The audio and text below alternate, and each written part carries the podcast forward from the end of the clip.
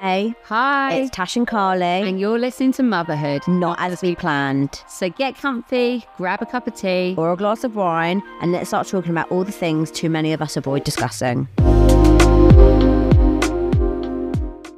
Hi, guys, and welcome to this week's episode of Motherhood Not As We Planned. It's another really exciting week. We have got another very special guest on. Yes, I have been looking forward to this one. I feel like literally from the day that we started our podcast, I was like, this person has to come on the podcast because I feel like I wouldn't be, well, where I am mentally and everything without this person. So I'm so happy to introduce Shelley Whitehead. She is a specialist relationship coach.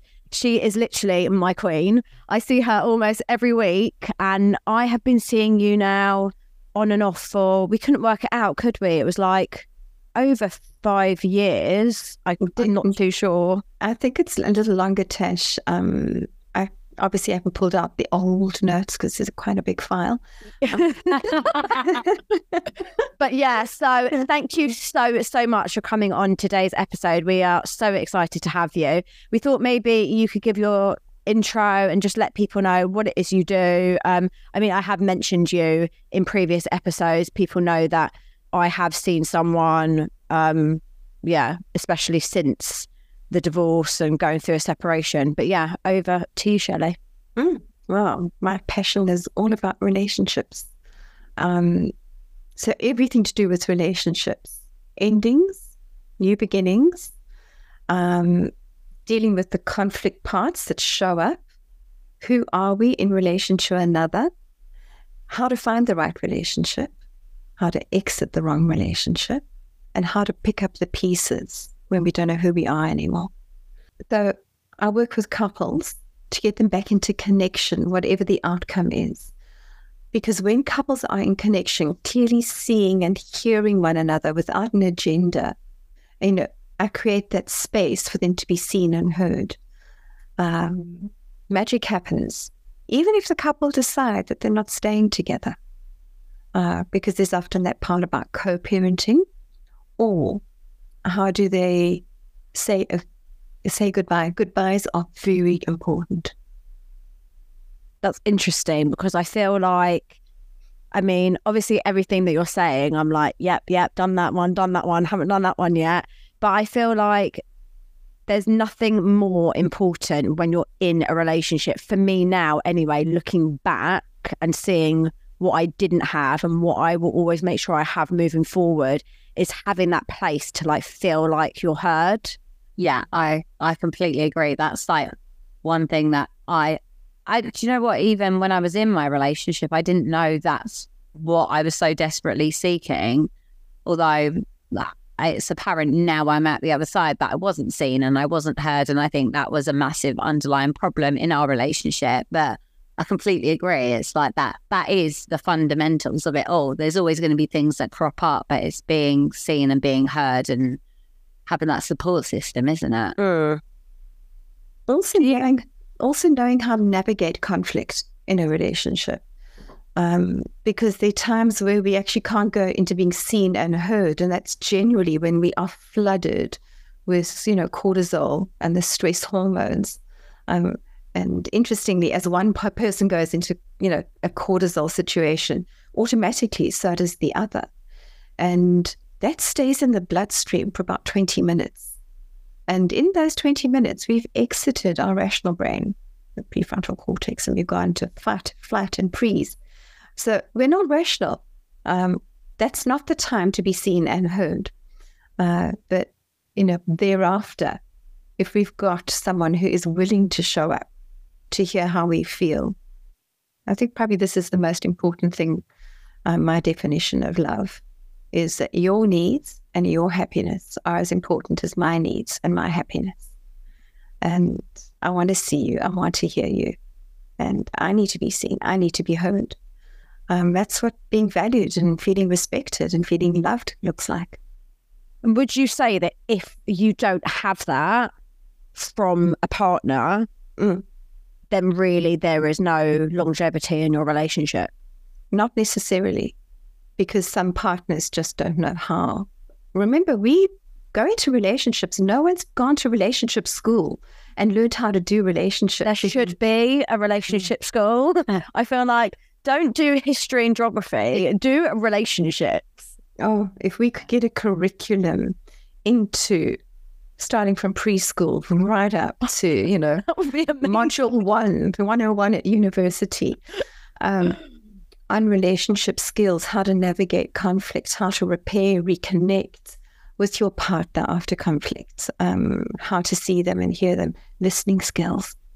Mm. Uh, it would be utterly amazing. So, going back to your question, um, is there no hope? No, because if we've got a partner who is willing to learn, to grow, that's it.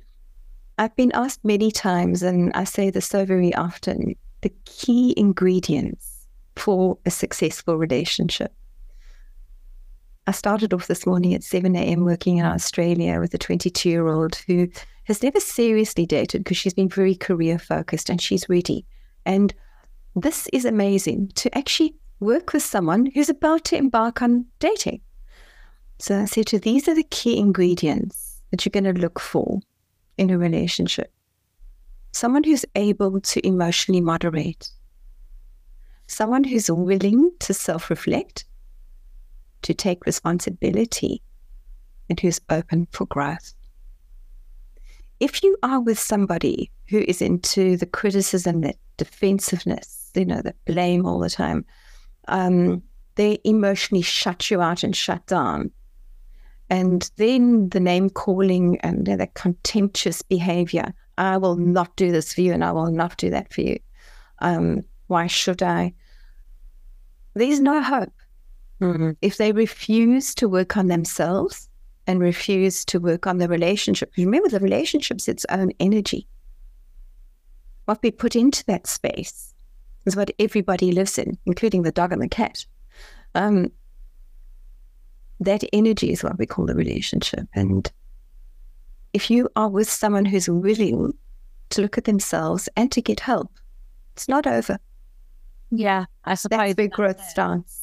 Mm. no one's going to come perfect and everyone's going to have to learn as they are in relationships. But it is about that willingness, isn't it? It's about that willingness to grow and learn and be open to like understand each other. And yeah, I think also, I think that, and I don't know if this is maybe like social media and just generally like the way that we live now, but I feel like people have this like expectation of what that perfect relationship should be like, or, you know, like always be happy, like always in love, like it shouldn't be difficult. And then the minute something happens that isn't perfect or is hard, I think nowadays a lot of people leave a lot sooner than they should because they don't really understand what how they got to that point. I'm not talking about things like infidelity or you know something that's really caused a lack of trust and respect. I'm I'm just talking general arguing a lot, nothing really being resolved, pushing a lot under the carpet. I feel like it's it's relationships like that that probably are really able to be resolved with the guidance of someone like you or really understanding. yeah, having, but they need to have the willingness to be open to growth and to Yeah, I think it is these days just a lot easier to be like, I'm done. Like this is just too But difficult. that's also because I also think like the whole dating thing is so much more accessible. Like it's more accessible to go and meet other people or to, you know, get a quick fix of whatever it is they're looking for, be it intimacy or whatever it is. It's mm. very, it's so different to like the world our parents grew up in. It's Yeah, just everything's there at a touch of a button. yeah, You have touched on some vital points right there. Number one, let's go back to social media and what's being portrayed. You know, my life's perfect from my nails to my partner. And well, maybe not. influencer right here. Mhm.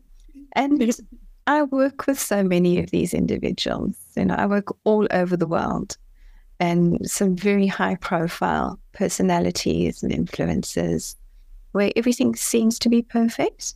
Obviously, I'm working with them, so um, and their relationships and their partners, so it's not. But it doesn't have to be perfect. We need those four key ingredients, the qualities of an individual.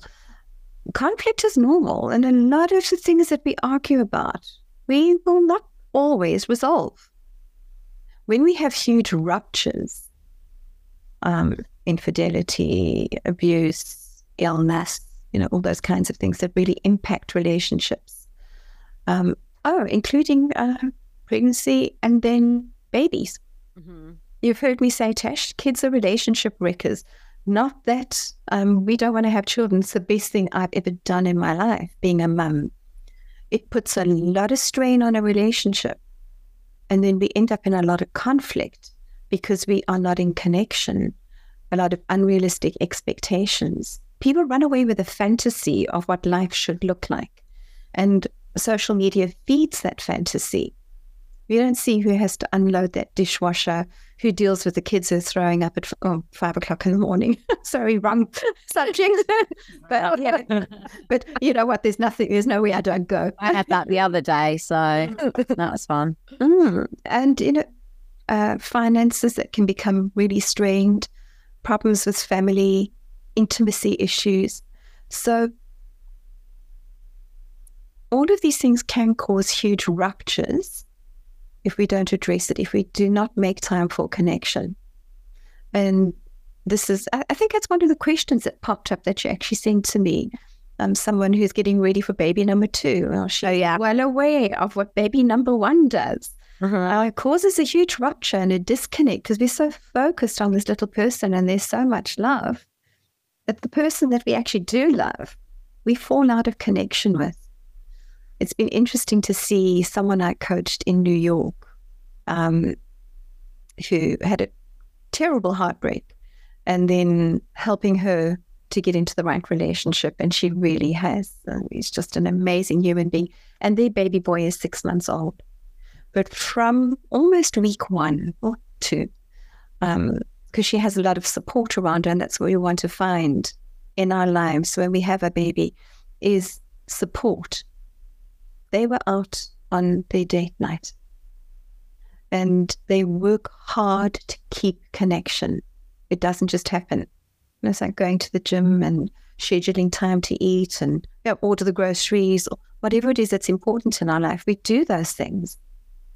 But generally, connection doesn't happen because uh, we've run out of time or we're too tired or we need to prioritize time for connection yeah, it needs to be seen as like one of those mm. tasks, like scheduling eating. And, you know, I remember we, we, we did an episode about kind of like becoming a mother and mm. how that does impact your relationship. And I think it's very easy to look back and be like, oh, on hindsight, I should have done this and this with my partner. We didn't schedule any time. No. And also, uh, when Theo was born, it was when he was 10 months old, we went into lockdown. And so you didn't have any support from anyone else, and there was no time for you. And we, yeah. Mm-hmm. But we, yeah, we've definitely said that, like, looking back, I definitely would have done more things and maybe been also more understanding to your partner. Like just because you're tired with the baby doesn't mean that they're not also entitled to be tired because they've been at work all day. It's not like I feel like it used to be like, no, no, no, you can't be tired because I'm more tired. Like, no, mm-hmm. you're you're you're tired and so am I. So let's maybe like have a nap together. Mm-hmm. And like, you know, I feel like it was more like a battle as to like who was gonna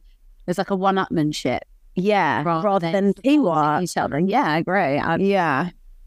So it goes, back to the age old. Do you want to be right or do you want to be kind? Yeah.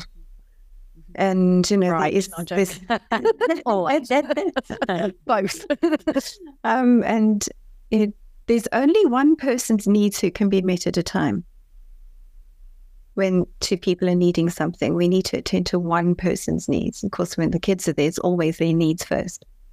But one person needs to be seen and heard we need to understand what they really want and need underneath all of that. Um, and then we go on to the next one. Mm. Should we go through some of the questions? Yeah. Let me find them.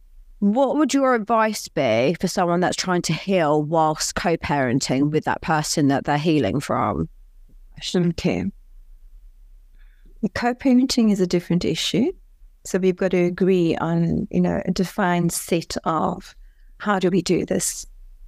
Um, the ending of a relationship is the ending of the physical, the emotional, the financial.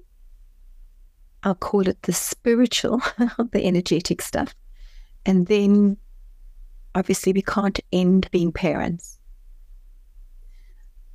Get help for your stuff in separating what happened in that relationship if it hasn't been processed yet. And agree on how you're co parenting. You may not like this person. There may be so much resentment and so much hurt over what's happened. Um, there may be no closure. Closure doesn't come from someone else. Because remember, when a relationship ends, what we're wanting, possibly, you know, if they've ended it with us, um, or we've ended it with them, is one person doesn't want connection and the other one is still wanting connection and closeness and understanding. You're two different points. It's impossible to get closure uh, from someone who doesn't want that connection anymore. Closure comes from inside you. Processing what happened is your individual work. How did we get into it? Why did it happen? What do I want that's different? How do I heal from this? There's a big part of letting go and understanding what a healthy relationship looks like in being able to let go. One of the big exercises I have in uh, working with someone who is heartbroken uh, are the 25 benefits of not being with my ex. You know, some people go on to get 67, some people can find 12. Looking at the benefits of not being with the person is very helpful early in 2024, I'm publishing the book on heartbreak, Healing Your Heartbreak. We are typesetting right now. The reviews are coming through, they're really fab. Um, and it's a 28 day process where I will hold your hand through that, addressing a lot of these issues. So, um, being very boundaried and clearly defined as to how you're going to co parent and then treating your ex like a work colleague a business associate. There's no space for emotion and emotional negotiation in that process. Just a very clearly defined process of how we co parent. What are the child's needs? What are you doing? What am I doing? Not using the child as a pawn to get back and get even with them. And sometimes exes can be terribly unreasonable, uh, not getting drawn into the emotion I mean, we're human and it does happen. Um, but really stepping back, we feel ourselves being triggered. That's that release of cortisol and all the stress hormones.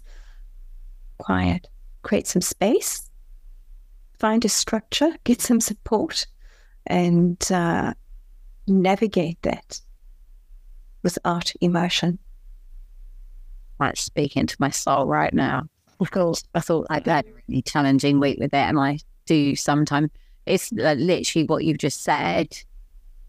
I felt myself going through those motions this week of that cortisol release. And mm-hmm. rather than me stepping back and getting the space, I feel like sometimes I respond in that high cortisol state, which obviously isn't always beneficial. So, and then I'm always like, no, yeah, don't do that. Do this, and like I've already done yeah. it. I, yeah. I, I, that's that's normally the reaction, not the response. Response is when you step back, thought about it. What do I think? What do I want? What do I feel? It's getting. I feel so frustrated. What do I really want? Well, what's best for the child? Um, sometimes they're just not going to see us or hear us. Yeah, they're on their own path, they have their own agenda. We've got to think of what's best for this little person. Yeah, and I think it is obviously very hard when you are co parenting with someone that doesn't necessarily view things for the child. It's more, well, actually, I'm not going to do that because that's helping you. But actually, it's not about me, it's the child. I remember you saying that exact thing to me, like treat it as a business transaction. And a lot of the time, like I did, other times I didn't. But then you realize that when you get angry and you get emotional, and I've said it to you, the only person that ends up getting really affected is yourself because they probably don't care. And also, I feel like they know things that are going to trigger you. Yeah. And that's sometimes what they want. Yeah. Yeah. I think it is obviously frustrating when you feel like they're not really seeing the like putting the children's needs. Like we said before, you can't choose who you co-parent with. No. And if you probably didn't get on with them when you were married, the likelihood of you getting on with them when you're not initially is probably not going to be the case. So you can only,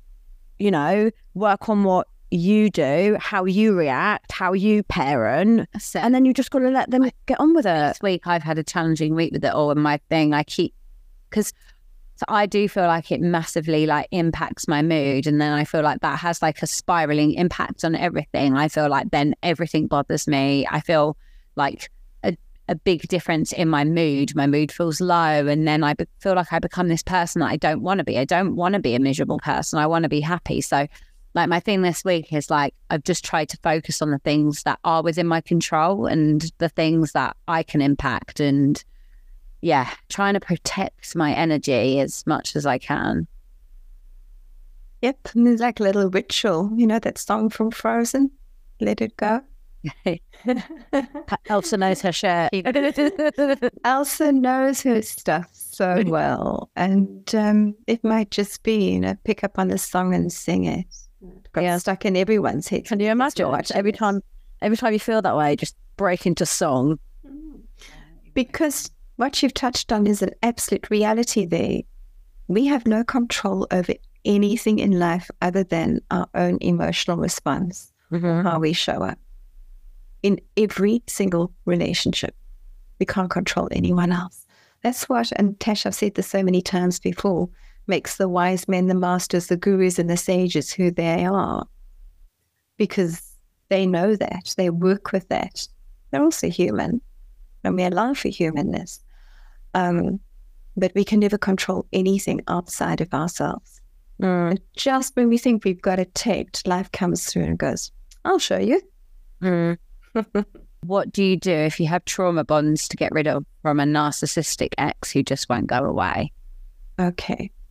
Um, if someone's an ex, they should go away. It means that there's something wrong with our boundaries if someone's not going away, if we keep engaging. It can be hard to let go.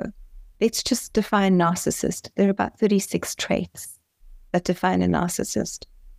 Um, yeah, something that really jumps out is there's zero compassion, zero empathy. Um, because someone's selfish doesn't make them a narcissist. So we need to be really careful if we use the word narcissist. That needs to be diagnosed by someone. I don't even diagnose. I mean, I can see the traits and I can see when someone really is, because, you know, that's a psychiatrist's or medical person's job. Um, but we find ourselves caught up in crazy sometimes. If our ex is not going away, it's more to do with us. And why are we letting them have access to us emotionally, physically, or whatever way it is? Trauma bond. That's after when it's very hard to let go of someone. Uh, we don't distance ourselves from them. We kind of get sucked into it again and again because we haven't developed those clearly defined boundaries where we know what's good for us and what's bad for us. Uh, we will often excuse the bad behavior, bad treatment, or we'll distance ourselves from other people because you know, friends and family will call it and say it for what it is. Our sense of self worth and our confidence would probably be at an all time low. But this is where our own work really comes in. And very often it's necessary to work with a professional who understands this and can help us through it um, in developing clearly defined boundaries, looking at what a healthy relationship is, um, working on our self worth and confidence. And I promise you, as soon as those boundaries go in, confidence and self worth starts to rise, and how to make healthier choices. Uh, I've watched individuals. I have a friend who, for many years, has been caught up in crazy in a relationship. And it's not a good relationship. And I can see that this friend is getting to the point of, um, I'm done. Hmm. And it has taken many years. Some people just, you know, take a lot longer. Uh, but working on um, self care and really identifying what healthy looks like and taking those steps, being accountable. That's why I love coaching more than therapy. Therapy is amazing. I see a therapist. I also have supervision as a coach. Um, and you'll know, Tash, I'm quite prescriptive as a coach at times because when there's some crazy behavior going on, it's like, not that you've had crazy behavior, but we know because I also speak about stories. Um, names never mentioned where we go, no, no, no, no, no. This needs to stop. We need to choose something different. And I have on occasion, actually twice this year, said to individuals, you have to leave this relationship. It's dangerous all the signs were there controlling, abusive, and, you know, almost 36 traits of, and mm-hmm. some of them definitely 36 traits of someone who is, eh, you know, really unhealthy to be with. It's really And do you- to make him Do you think that, you know, when someone is in a relationship that isn't good, that mm-hmm. looks like it doesn't have a future, like you know, I, I I know that you know this. I feel like I stayed in a in a marriage a lot longer than I probably should have.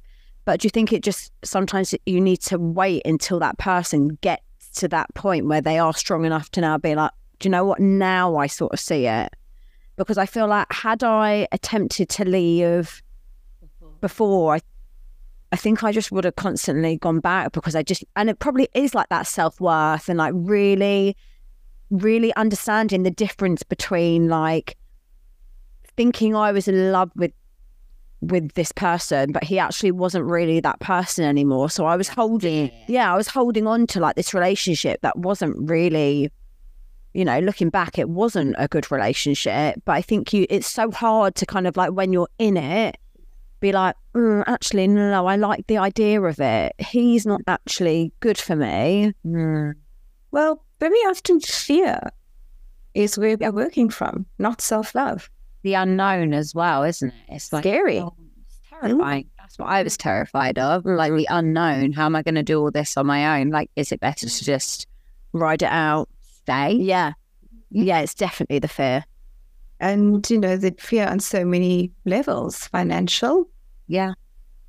being on my own with these children um, is very scary. You know, I had to face that when my husband had cancer and was dying. And I was working with the most amazing therapist. She was an angel. And we did a lot of pre grief work, but a preparation for death, how I was going to manage my three children, because that was the biggest concern for me to keep my children stable, that they could be safe and that we could, you know, stay really strong, uh, which we still are. Um, so we worked through all of that so we could cope with life on our own.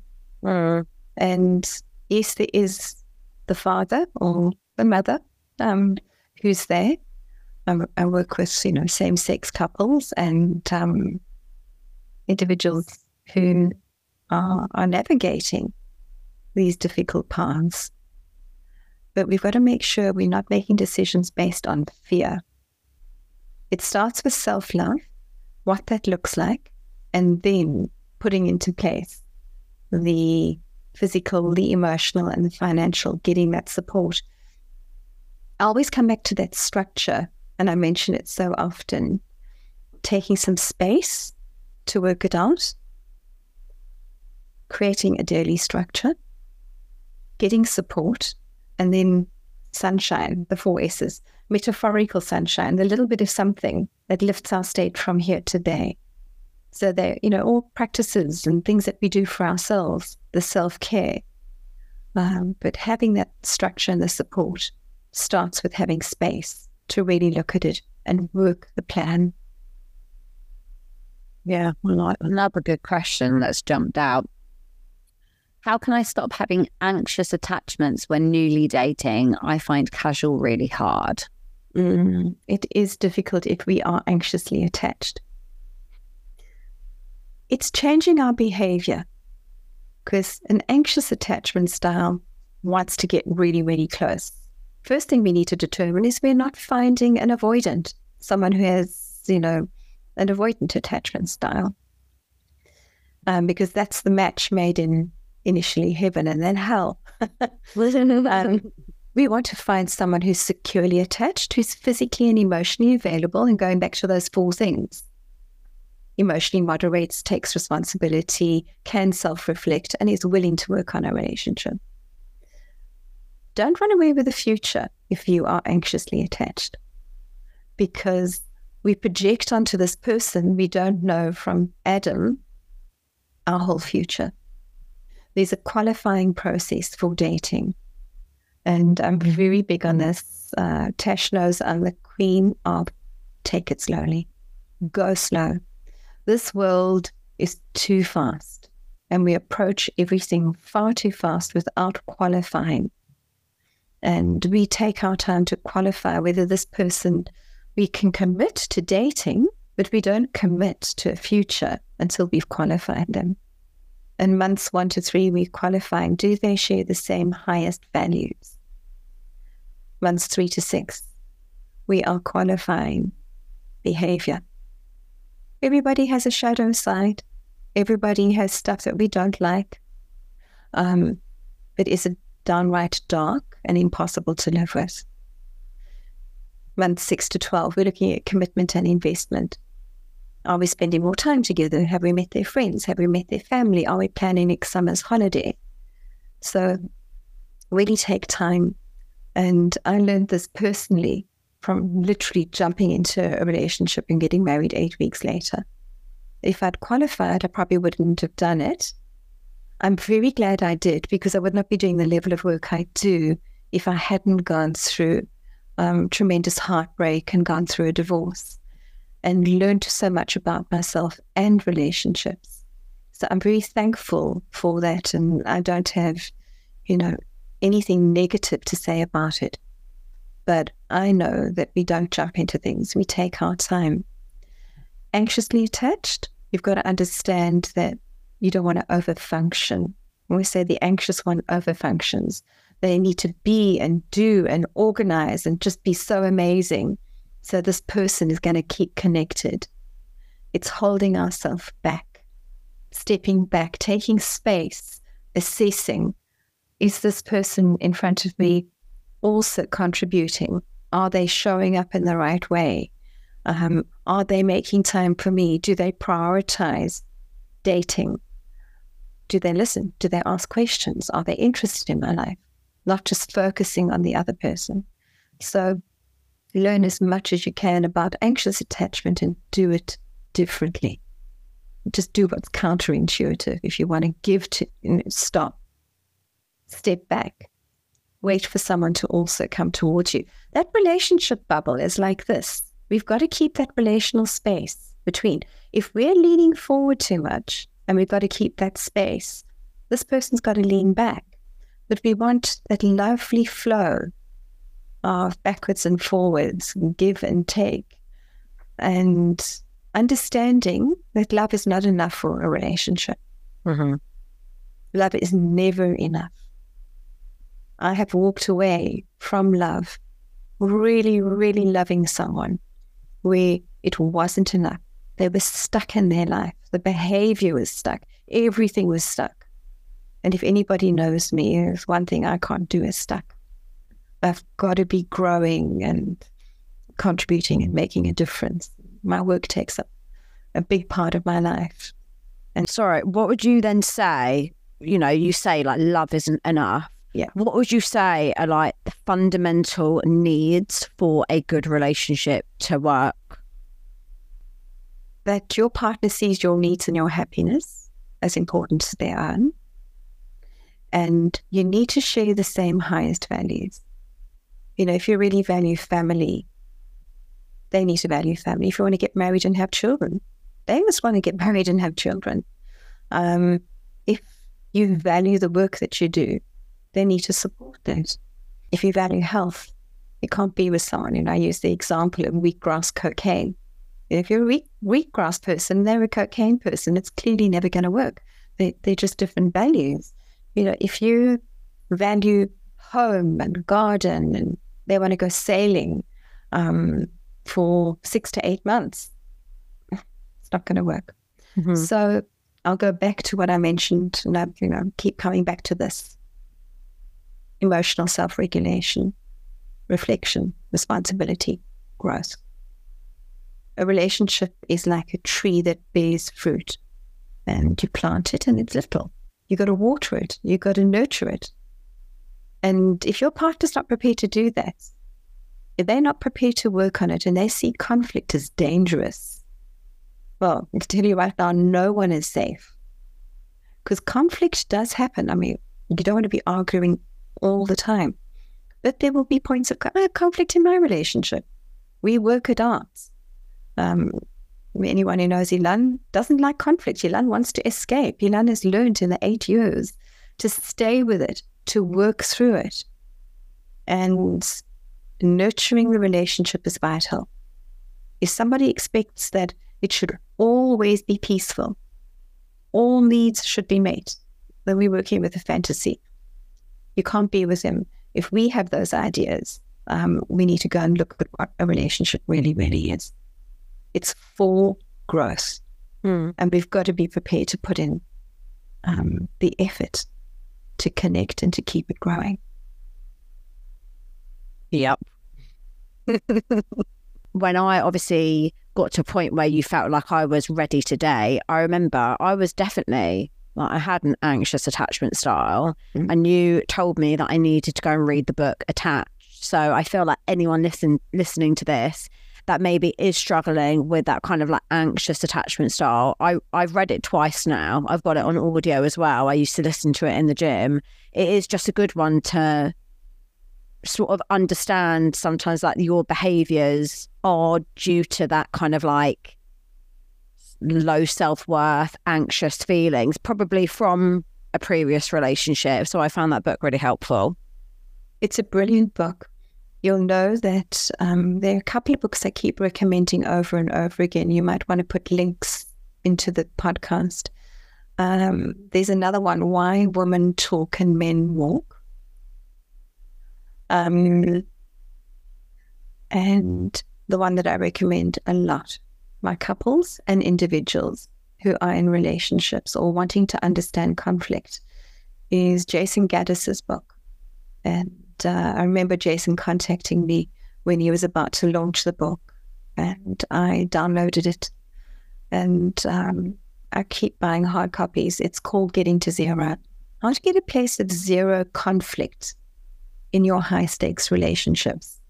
It's very practical. It's a lot of the work that I actually do with my couples, um, sort of a different methodology with the same outcome. And a lot of it is a crossover and the same stuff getting people to really see and hear one another, but mm. understanding what conflict's about.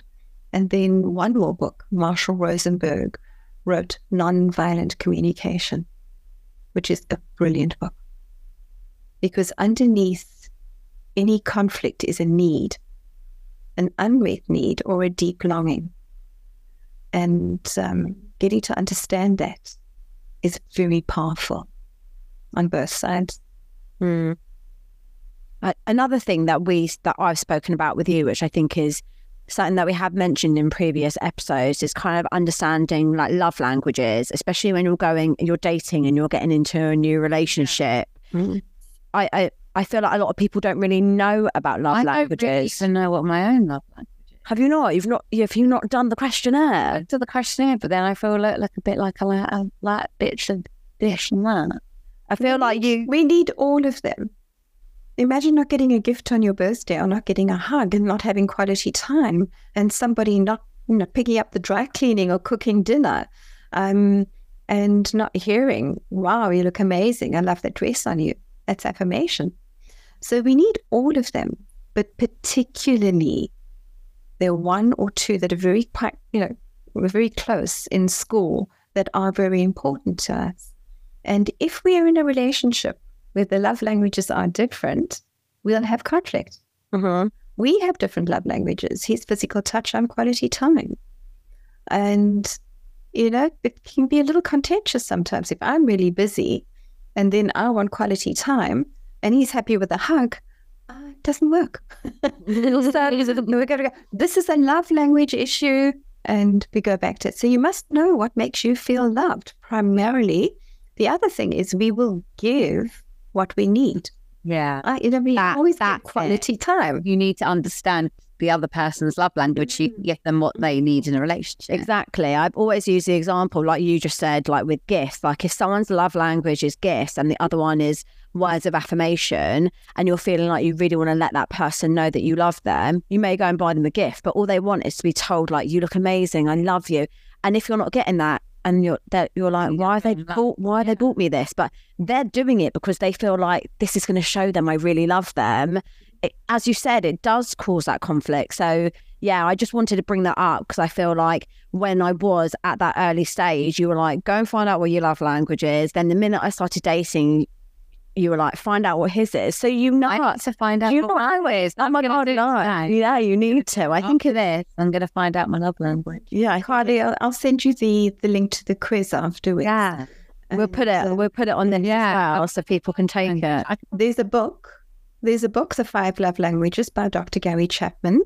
Interestingly, you know, this is about mums, this po- podcast. Children also have love languages. I never thought of that. They do. There's a book for that too. He's written that. I can see with Jacob already, he's four. And I know Jacob's primary love language is um, affirmation. I walked out and he, what a beautiful dress, he told me. And so I'm starting to see what he's giving. It is so precious. Yeah. Yeah. Oh God, I hope none of my kids are gifts because I can't be bothered to like to constantly give them all three of them gifts every time they need a bit of no. But no, that's really interesting. I never thought of that. So please, mums listening, you know, tune in to your children's, you know, what makes them feel loved. Get the book, become aware of this, and it makes communication and them feeling loved so much easier. I have two children who are affirmation first. If they perceive criticism, uh oh, This is literally like you're describing Theo. Like even little things, like we, we there was this man making balloons, and he called all the children like snot face and stuff, and he got so upset by it because it was like a a negative word. He Yes. didn't like it. He is Yeah. so. And whenever I give him like positive reinforcement Mhm. about anything, or tell him like how proud I am of beautiful reading, like the high he gets from that, like you can see the change in he him. glows. I've never thought of it as a love language before. I just, it's interesting. Yeah, Yeah. So there's something to go and investigate Yeah, and to yeah. really just have a different level of awareness. That's the big thing. Awareness is the key to all change. So we don't know what we don't know. And remember, the stuff that we've done in the past, we did the best we could with the knowledge we had available at the time.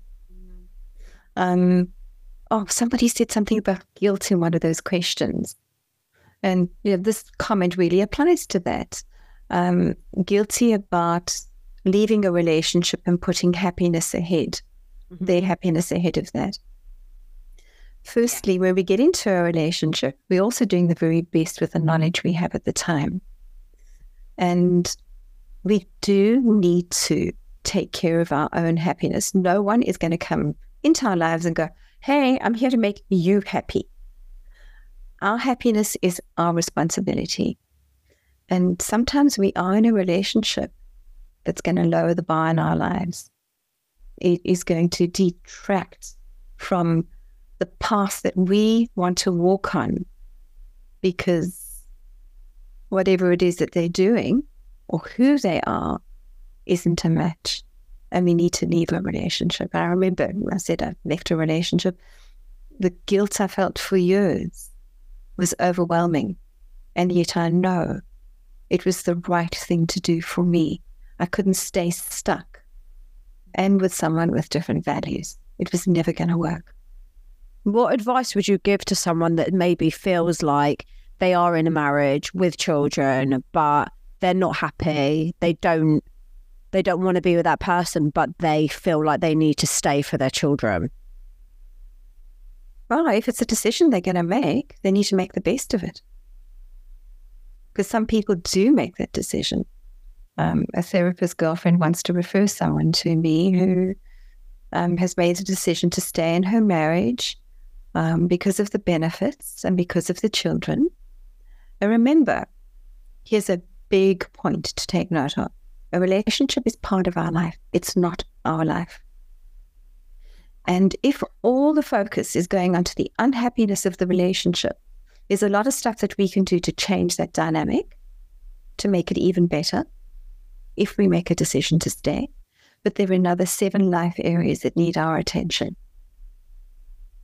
And we want to make sure that we are giving all these other life areas our attention because it's not just about the relationship. And it's easy to get drawn into the pain and the unmetness and the negativity if we're only focusing on that. So, yeah, again, if you're making a decision from fear to stay in it, it's also not the right decision. Mm-hmm. That's what I feel like. In general, I feel like people that stay for their kids and not because they actually love that person and want to be with them.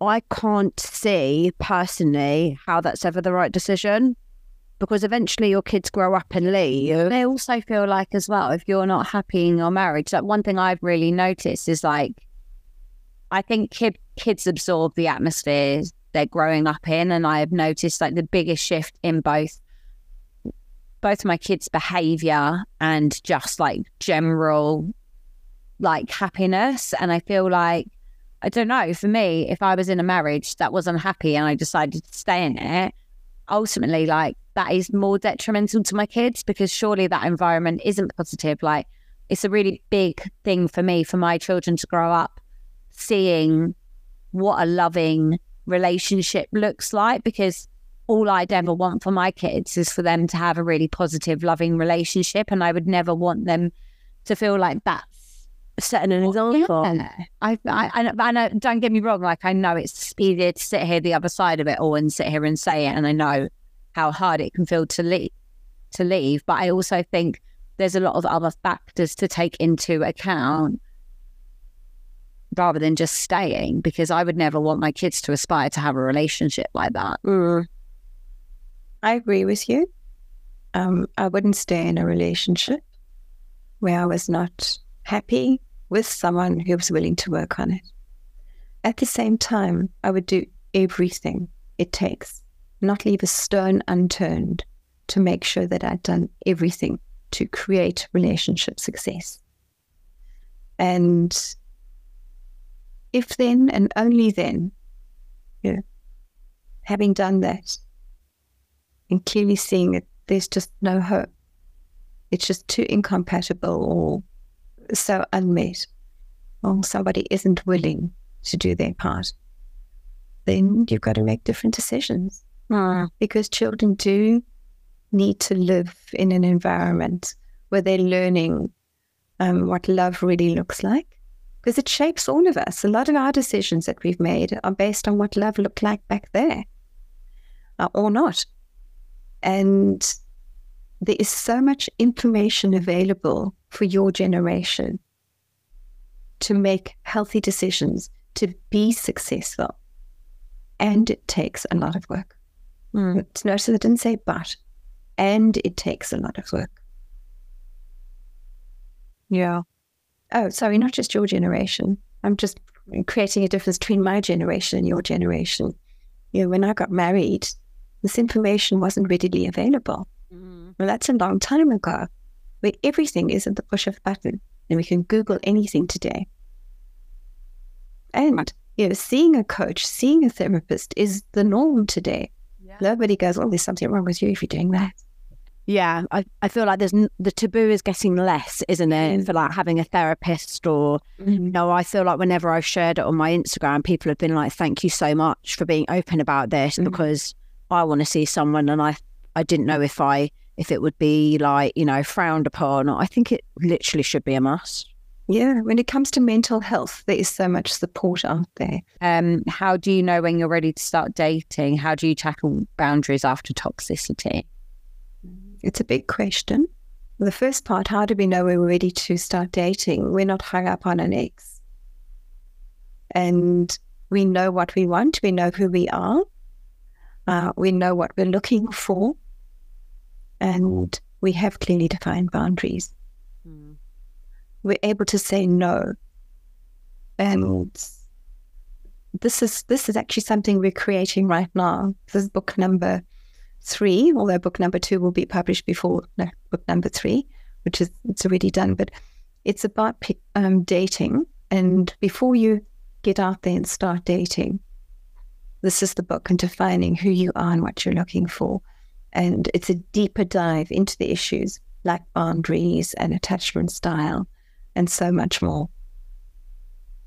So if anyone does want to get hold of me, hmm. um, sign up for my newsletter. It's on the website. Um, very often they're monthly meditations that go out at the same time. Follow me on YouTube, Instagram.